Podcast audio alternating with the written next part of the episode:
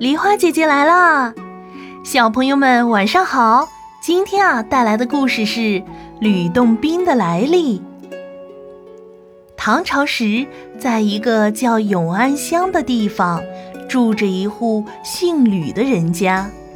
吕家都是读书人，并且都当过官。吕洞宾就出生在这样的人家。吕洞宾出生的时候特别神奇，天上传来一阵仙乐，而且还有一只白鹤飞了下来，落在吕家。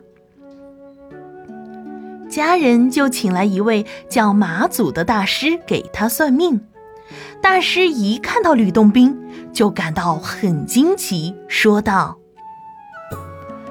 这小公子不是其他人能比的，恐怕是天上的神仙投胎转世来的。有一天，他会重返仙界的。吕家的人听了大师的话，想到孩子能成仙，便能为百姓解救苦难，就很欢喜。就这样过了很多年，有一天，吕洞宾出去游玩，晚上借住在一家庙里。他去的时候，庙里还有一个人正在煮晚饭。吕洞宾累极了，和对方打了个招呼就睡觉了。睡下后不久，他做了一个梦，在梦中。吕洞宾梦到自己考取了状元，还得到皇帝的赏识，当了宰相，并且娶了个漂亮的妻子，有几个可爱的孩子。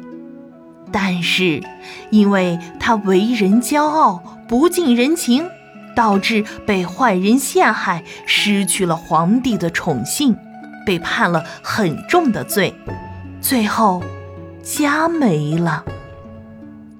到他老了以后，就剩他孤身一人，穷困潦倒，吃穿都有问题，过得很不好。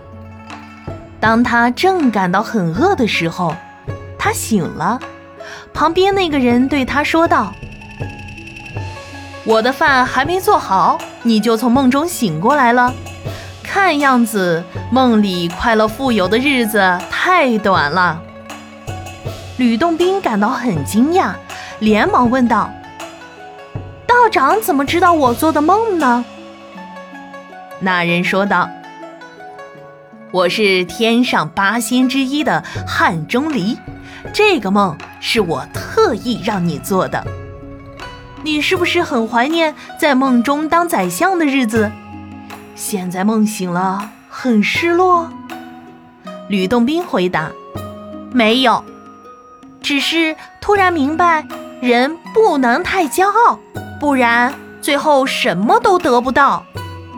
汉钟离说：“你说的很好，无论你得到或失去什么，不用高兴，也不必难过，这都是一场梦。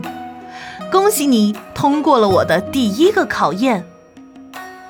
原来这个梦啊，是汉钟离对吕洞宾的考验。”通过了考验，他才有机会做神仙。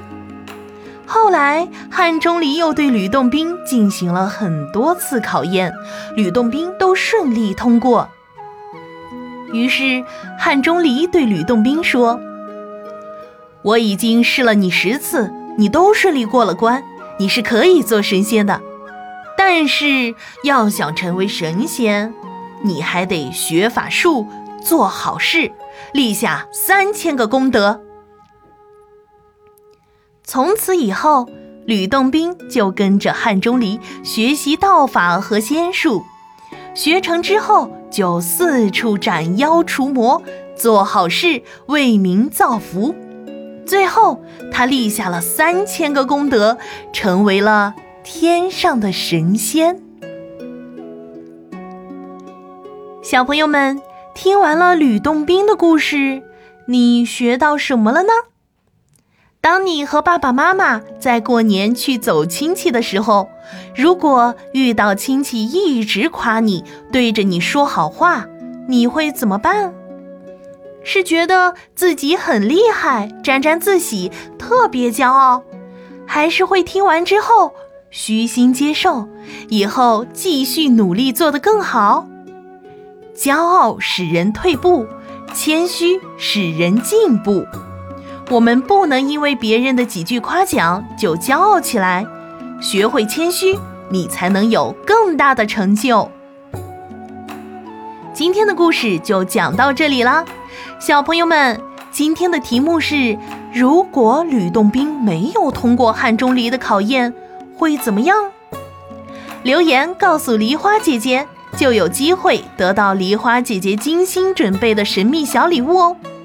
喜欢梨花姐姐的故事，别忘了点赞、分享、订阅。明晚八点，喜马拉雅搜索“梨花国学”，我们不见不散。